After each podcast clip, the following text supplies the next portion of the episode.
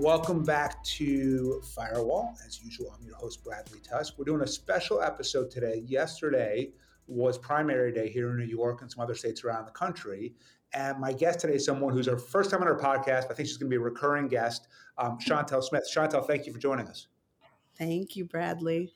So more than just joining Firewall right now, you just joined us at Tusk Strategies. Uh, you're sort of the biggest hire we've made in a long time. We're really, really excited about it. Um, you mind taking a minute just to introduce yourself to the audience? Yes. So I'm Shontell Smith. I just was hired as executive vice president for Tusk Strategies. Uh, prior to joining Tusk, I was the chief of staff and counsel to the Senate majority under Andrea Stewart Cousins in New York State and I've been at the Senate for about, I think, 14 years. And, you know, it's been a wild ride. I've been in the majority twice, won a majority in 2009 and 10, lost it 11 through 18, won it again in 19, and then had a supermajority in 20. So now I'm in the private sector and just observing from afar. Well, not, observing might be putting it a little mildly, but yes, participating in it in a different way. Uh, it's probably, but um, yeah, no, we uh, we and Shontell joined. I think it was August second. We announced it publicly. Uh, we're really excited about it. So, and given her expertise, wanted to have her on to talk about uh, her take on all the primary results. So, first thing uh, you mentioned this before we started recording. So, where were you during all of the primary yesterday? I was in a plane on JetBlue coming back from Costa Rica, which I would not recommend to anybody if you are a lover of politics on primary night because like you know you're using the JetBlue internet and you're trying to get all the statistics and get all the numbers and my text messages were going off so it was like I was it was torture yesterday. Yeah, right. The, I mean, here's the the dirty secret about Wi-Fi and planes: it never really works. Yes, never works. Never yeah. works. Doesn't matter what airline, what route. It never really works. That that internet was probably the best I was going to get. So I was happy that I did have service because I had to rebook my flight to go home, and the other airline probably wouldn't have had internet. Yeah, that's pretty. Yeah, that happened when the when the Dobbs decision came down and we launched Mayday.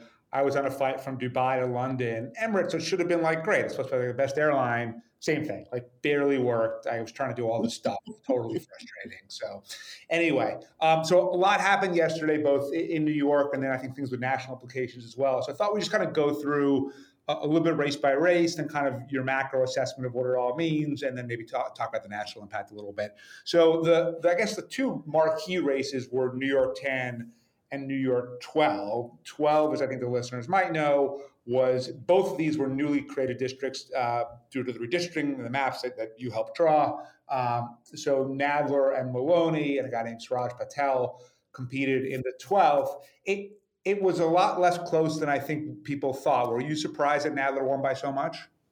I think I was surprised. I knew towards the end that Nadler was running away with it. I think there was a poll that had him up significantly a couple days prior to the actual primary. And um, Maloney, unfortunately, was going very negative towards the end. So, whenever a candidate goes extremely negative, you always know that something's not right. So, I wasn't surprised Nadler won. I was surprised just how quickly because it seemed like publicly that they were all in the running and then the last two weeks it seemed like nadler really ran away with it i think after the times endorsement. Yeah so, i guess that's the question is how much of it is the power of the times with those particular voters? How much of it is that um, Nadler voters were maybe a little more tuned in on an August 23rd primary, wherever it was, than than Maloney voters, and how much was it just the makeup of the new district itself? I think the Times endorsement, I know everybody was really pissed off about this Times endorsement because they endorsed three white guys, but I think the Times endorsement was very significant for Nadler. Um, I think also Nadler seemed publicly, outwardly, more progressive than the other two candidates, even though they're kind of similar in their politics, but I think people liked Nadler more. I think Carol Maloney went negative towards the end. I just think that always, you know, throws people off in elections at the end. And do you see this, is this Nadler's swan song, or do you think he's going to uh, keep... This is Nadler's swan song. I think, you know, I think um, the, uh, his opponents were saying that he was senile towards the end and that he was like saving this seat for Scott Stringer. I think this is his swan song. I think he's going to do two more years. And then after that, I think this district will really be up for anybody. Right, and it'll be. I mean, I know that Stringer will, will go in, I guess, as the presumptive favorite, but he's gone into other elections as the favorite too, and not won. Um, I would guess you could get as many as twenty sort of interesting people uh, throwing their hat in the ring uh, for an open seat. Yeah, I think you're going to get a bunch of people throwing their hats in the ring. I think it's going to come down to name recognition, money, and generally who who's been in the community. And I think once you know, right now, if someone ran for the seat, they have um, in Congress, you know, they have a lot of flexibility. I think Scott Stringer has a chance, you know, just saying this early because he's even though he didn't he wasn't successful in the past, he's still working the district, he's still talking to people and he's out there all the time. But yep. there's going to be tons of people, Mark Levine, you know, I think Brad Hoylman would probably want the seat. There's going to be a bunch of people who would want the right. seat. And then, you know, as we jump into 10, there's going to be some version of Dan Goldman, right, which is a wealthy person, maybe super qualified, maybe not, but either way, has the ability to kind of you know move the race itself, right? The, the, an open seat in Manhattan just seems too attractive to not attract at least right. one of the millionaires. I uh, think, yeah, I think that millionaires after yes, Goldman's performance yesterday are going to think, oh, I can do this too. I can, you know, win a seat. If progressives are smart, you know, the more, you know, the far left, they'll like organize and figure out who is the one candidate to run. I think the problem with the race with Goldman was so many people, so many quote unquote progressives were in the race that they all canceled each other out, leaving the door open for Goldman to win, especially after the Times endorsement. Right. And, and I think, look, while Goldman did win, if you were to make a list of the history of rich people running for office succeeding, it's, it's still pretty low right? Exactly. exactly. Usually that doesn't work, right? So if I'm the DSA, I, I love the idea of you know millionaires and billionaires running for office and self-funding because I think ultimately your odds are a lot better than against a more established candidate. So in the tenth, Dan Goldman wins. I guess first question is, were you surprised by that? Um, I was surprised in the beginning when I saw his name, you know, pop up. I was surprised. Like I think there was some polling. I forgot who did the poll, but they had him up like maybe a month ago, and I was like, really? Because I definitely thought someone like um, Carlina, who was in the community, would have been a favorite, and even Yuh-Line, because you know I think the progressives took a, a beating in June, and they really coalesced around Yuh-Line after the June primary. So I thought, you know, Carlina or Yuh-Line would have been in the lead I was very surprised about Goldman. But once the Times endorsement came, there's something about, you know, Nadler's district and Goldman's district. They are heavy New York Times. Once the New York Times gives the endorsement, these people just go out and vote. So once he got the Times, I thought that solidified his win. Yeah, you know, I was talking to um, Tali Weinstein this morning. She ran against Alvin Bragg for DA of Manhattan, and I, I brought this up in fairness to her, and I said, how do you feel about the way Goldman was treated by the media compared to the way you were? Because you're both really wealthy people who basically self funded your races. Um, and she was very, very gracious about it. But, you know, the, the, the uptake that I got from was basically they ran the same campaign, they had roughly the same qualifications, and he was supported and endorsed, and she was sort of excoriated uh, for her wealth. And it's hard to really attribute anything other than gender um, to that. What, what do you think of that? I agree. I mean, I I just again, I was shocked how people accepted him so easily. Of course, like, you know, your more progressive people were like, "Oh, he's bad. He's buying the campaign." But like regular people in Manhattan had no problem voting for him. He won, but I just want to point out, I don't know if he would have won if that race wasn't so congested. Had a Mondaire or a Carlina dropped out, a week, two weeks before this, maybe I won't say two weeks, but like a week, I think the results would have been different. I don't know if Goldman would have won. Yeah, it, so, it all worked out well for him. Do you think so? Mondaire obviously did not make the right call in sort of switching districts. Do you think he had a choice, or he was just kind of screwed either way? Um, you know, I think he was screwed either way. So I personally think he should have ran against Sean Patrick Maloney. I think he would have did he would have had a better showing than Biaggi did in that race. Um, I think for race politics, he didn't want to go against Bowman. So I thought he I think he used to live in the city prior to moving to Rockland. So I think in his mind it just made sense to go back to where he used to live and he figures he's a progressive darling. The progressives will love him easy peasy. He has money, and he, I think he had the backing. It was rumored he had the backing of Pelosi and the Democrats in Washington. So I think he thought, easy peasy, I have this. Yeah, and, and, by the way, if, if anything, because you know, I, I like Mondaire. He's he's worked with me on some of our hunger stuff that we do out of out of our foundation. And when he called to tell me that he was switching into the tenth, I said, "Well, what'd you get?" And he said, "Nothing." And I said, "What do you mean?" He said, "Well, I made this decision." I'm like, "Right, but you you totally let Sean Patrick Maloney, who runs DCCC, off the hook." Mm-hmm. Didn't get like some firm commitment from them on money and trying to box out other candidates and everything else. And he said no, and I was just kind of surprised by that. Sort of the the I, I wonder if Mondaire was almost too nice to win, and the fact that he didn't play hardball politics um, exactly. with people like Nancy Pelosi, who were like the absolute masters of it, um, kind exactly. of see from the start. I think he just you know moved aside for Patrick for Sean Patrick Maloney. I think if he had stayed and fought, I think it would have been a closer race than people thought. So unfortunately, no Mondaire.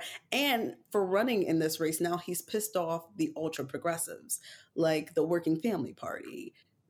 They're kind of pissed because had he just stayed out the race or dropped out earlier, I think in their mind they believe Yuh-Line would have won. Yeah. I don't know if that's for sure, but the sentiment um, when you speak to some progressives was that you know he should have dropped out. It would have probably given the race to Yuh-Line. I don't know if his voters are Yuh-Line voters, but that's the sentiment amongst some progressives this morning. Yeah, I mean, right? Hard, hard. To, it's always easier to after after the fact to blame someone and do some quick math and decide that's why. But exactly. with that said, given he's sort of like a, a, a, politician without a home, I don't even really know what he runs for in the future anyway, right? Mm, uh, I I don't think I don't think we've seen the end of Mondaire. I don't. I do think Mondaire will run I think Mondaire believes that like he has a greater calling. And yeah. I would be, I think he'll take a break for a little bit, but once he settles down and finds his permanent community, I don't think we've seen the last of Monday. I, I would agree with that. I would say, look, I am not, as you well know, a darling of the progressives in New York. And when I needed someone to carry a letter for me in the House, uh, making the case for the universal school meal funding, he didn't care that I wasn't sort of, you know, loved by all of his supporters and colleagues. It was the right thing to do, and, and he did it. I was really grateful. Uh, yeah, he's he he is. You know, there are people who are like idealists and they just do whatever you know their party tells them to do, and then there are people who make decisions based off what they feel is right. I do think Mondaire is a person who makes decisions based off what what he feels personally is the right thing to do. So Alessandra Biaggi, who is a darling of the left, you know, ran against Sean Patrick Maloney in the Westchester seat. She lost almost two to one. Were you surprised by the margin? No. And what do you think? Is, is it just because in that, in a non New York City district, that progressive message just wasn't going to really resonate, or what do you attribute it I to? I don't think her message resonated. She, you know, if you read the stories, she was having a lot of external problems with staff and things like that. I just don't think Rockland resonated with her. I I went like when the lines got redrawn originally, I was like, okay, it makes sense for her to run. When we got the new lines, I definitely thought she'd be like, I'm not running for that. I'm going to stay in the state senate. I was surprised when she decided to run and go run against Sean Patrick Maloney. So we also had, although the, the congressional races got most of the attention, but but we obviously had state senate primaries yesterday as well. Um, what's your takeaway from them? And and I thought what was interesting when we were emailing about this this morning is centrists kind of did really well in the congressional races in New York, but progressives did really well in the state senate. So why? How did that happen? Well, last night was a night for incumbents in the state senate. So Gustavo Rivera won, Jabari Brisport, um, Brisport won, Robert Jackson. You have Kevin Parker who had it. Um, a lot of the progressives who are incumbents won. I think that, you know, I think in the state senate, like these people really are passionate in their community. They do the retail politics. They help you know, with the issues at home. And I think that the Senate is a progressive chamber. You know, I know people used to, the Senate has always been a Republican chamber. Once winning under Andrea Stewart Cousins, it was a progressive, but we're like a very, not we, they, I, you know, this is my old home. Um, they're very progressive.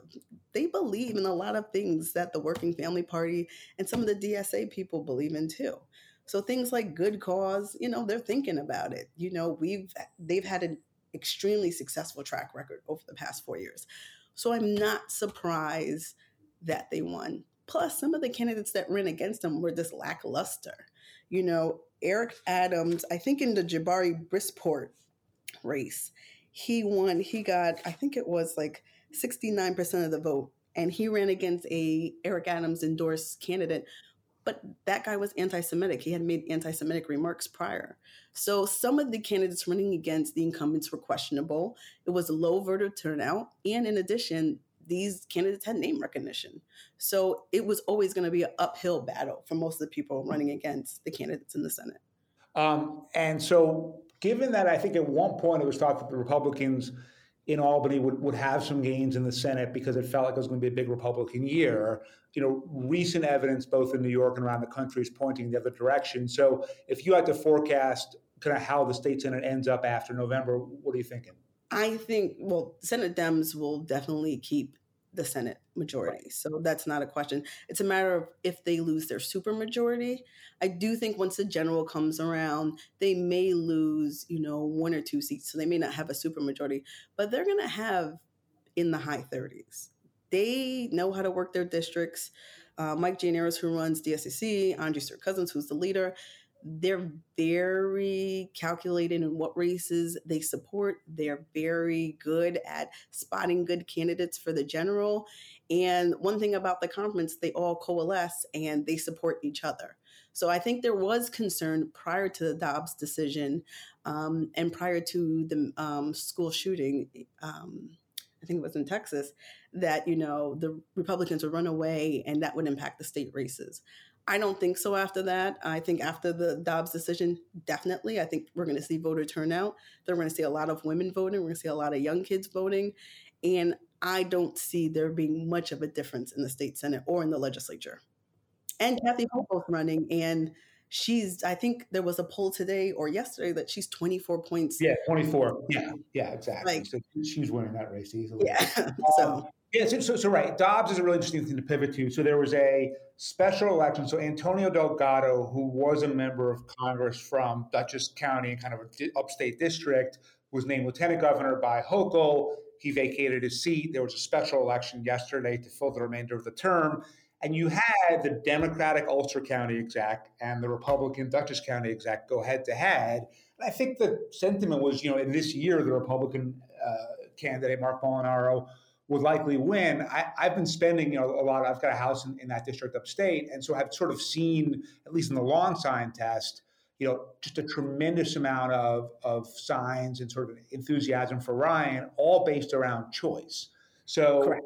Based on what you saw in, in that race yesterday, what you saw in Kansas and everything else, um, how do you now think Dobbs will impact the final result in November, especially in Congress? Um, you know, I think it's, I do think people will come to vote. I do think we'll have high voter turnout because of Dobbs. I think the candidates that choose to run on abortion will win. I think when we stay true to our democratic, you know, or progressive ideals, we win. And I think, you know, Ryan is a good example because they said uh, Biden won that district by two points in 2020. And in 2016, they said Trump won it by seven points. So this is a swing district. Like it could go either way on the candidate. It all depends on the candidates um, that the DCCC decides to run, if they're good candidates, and how engaged they are to the messaging of Dobbs. So if you had to guess now, so on one hand, if if your goal is to sort of see the Democrats maintain control of Congress, Dobbs is obviously a, a, very material advantage. On the other hand, you've got gas prices, inflation, you know, mm-hmm. plenty of other stuff. Um, it seemed like it was going to be easy for the Republicans to take the House and a real toss-up in the Senate. Um, how would you now handicap it? I don't. I don't. I don't think they take the House. I actually, I would say they don't take the House. I think things are going to stay pretty much status quo. I could be wrong, but I don't think they take the House. I think that people will come out to vote in droves not like you know the prior years, but they're gonna there will be increased voter turnout. People are pissed about the Supreme Court decision, and they're pissed of like, you know, the people that are like politics has just been too extreme. I think everyone's going to coalesce and we want common sense federally. So I do think the Democrats will hold the House and the Senate, but it's going to be very close. It's not going to be a landslide. Like in the Senate, it's going to be similar to what it is now. So if you're Joe Biden and your numbers are not great and you say you're running for reelection, but no one's quite sure if you really are or not, how much does your decision change if you hold the House and Congress generally as, as compared to if you lose it? if I'm Joe Biden, if they're keep, if I think you know they may keep the House, I would stay and I would definitely run. Um, I would run. I mean, I know he said he's canceling student debt. I think ten thousand. I would do a greater number to get younger people more engaged.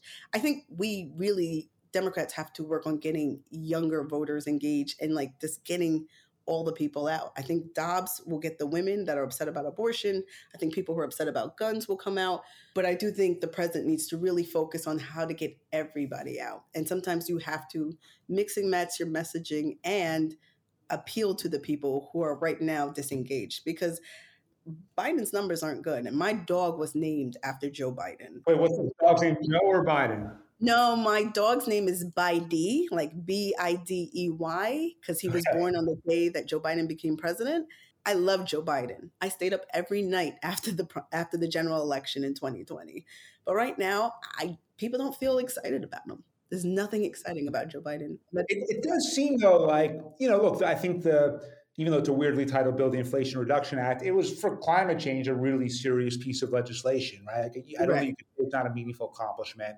Um, and it's got a few others, maybe the infrastructure bill. I, I thought the Afghan uh, pullout was actually very courageous, and, and, I was glad to see him do it. Um, do yeah. you think racking up enough accomplishments to really matter, or do you think we just live in a world where everyone is angry no matter what, and that's the only thing that, that breaks through?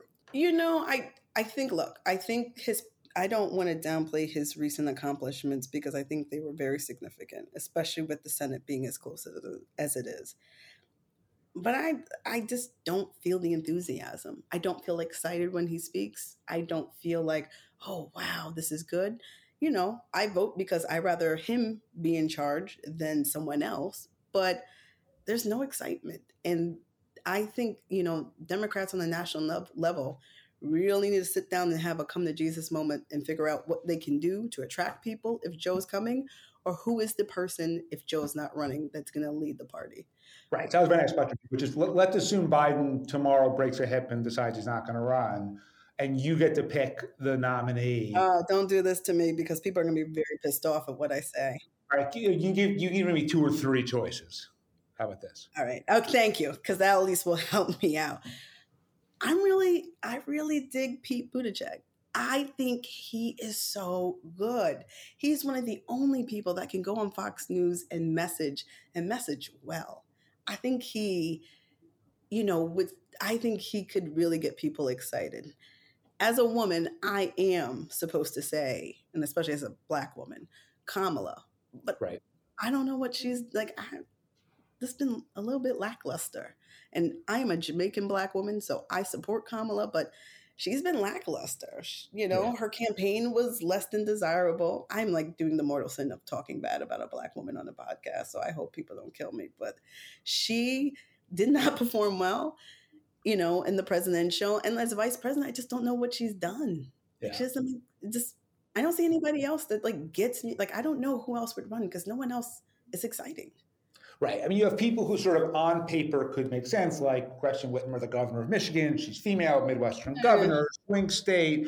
But I feel like, you know, that's just like what what you know pundits like you and me sort of put together, you know, on paper, and then the reality of it is is rarely reflects that. You need someone with authentic charisma, authentic likability, and can just talk to the people and the masses. Bill Clinton had it.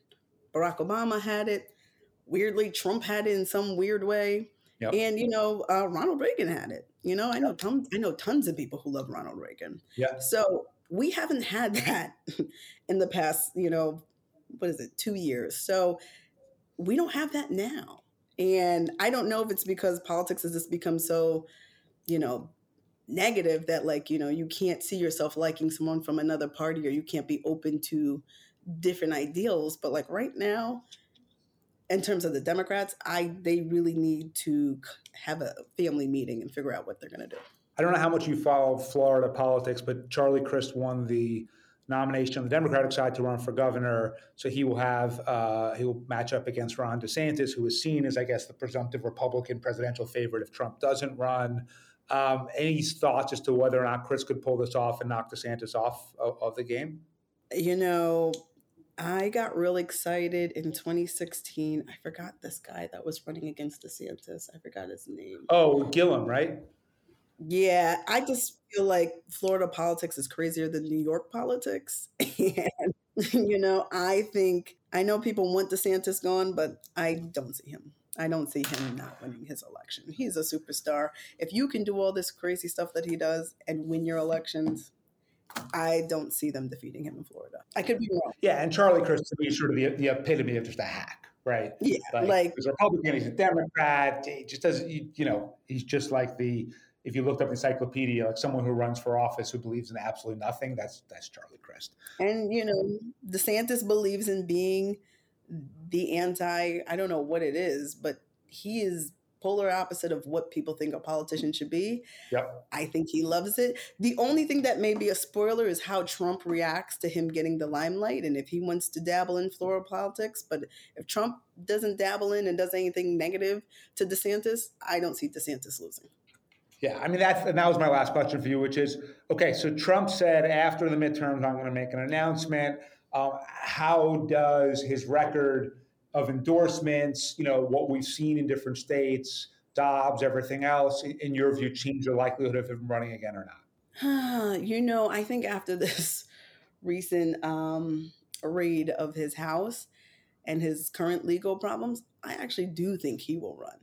And I think these people are going to suck him up. And I think Republicans feel like I think the decision to raid his house to get the classified information gave him a boost that I don't think people really calculated. And yeah, unless they, I mean, I just don't see a world where, it, look, maybe it is the case that whatever he took, just revealing its existence alone damages national security, and they can't say it. But putting that aside, they've got to be able to show what they took and why, because otherwise it's going to be a huge. Win. Exactly. I just thought the whole rollout of the raid of his house was this like Biden just had a significant win. Like Democrats are this giving each other high fives. And like a day or two day later, you do this raid, you don't say why. Now we find out later that there's classified information, but you don't know how classified the information was. I just think it, it just was. I I I know people can't coordinate these things, but I just think we get punched in the stomach after we after Biden had a significant win, and I think that's why people don't talk enough about what Biden just did in terms of the legislation that he signed, because it all became overshadowed by the raid and the classified information.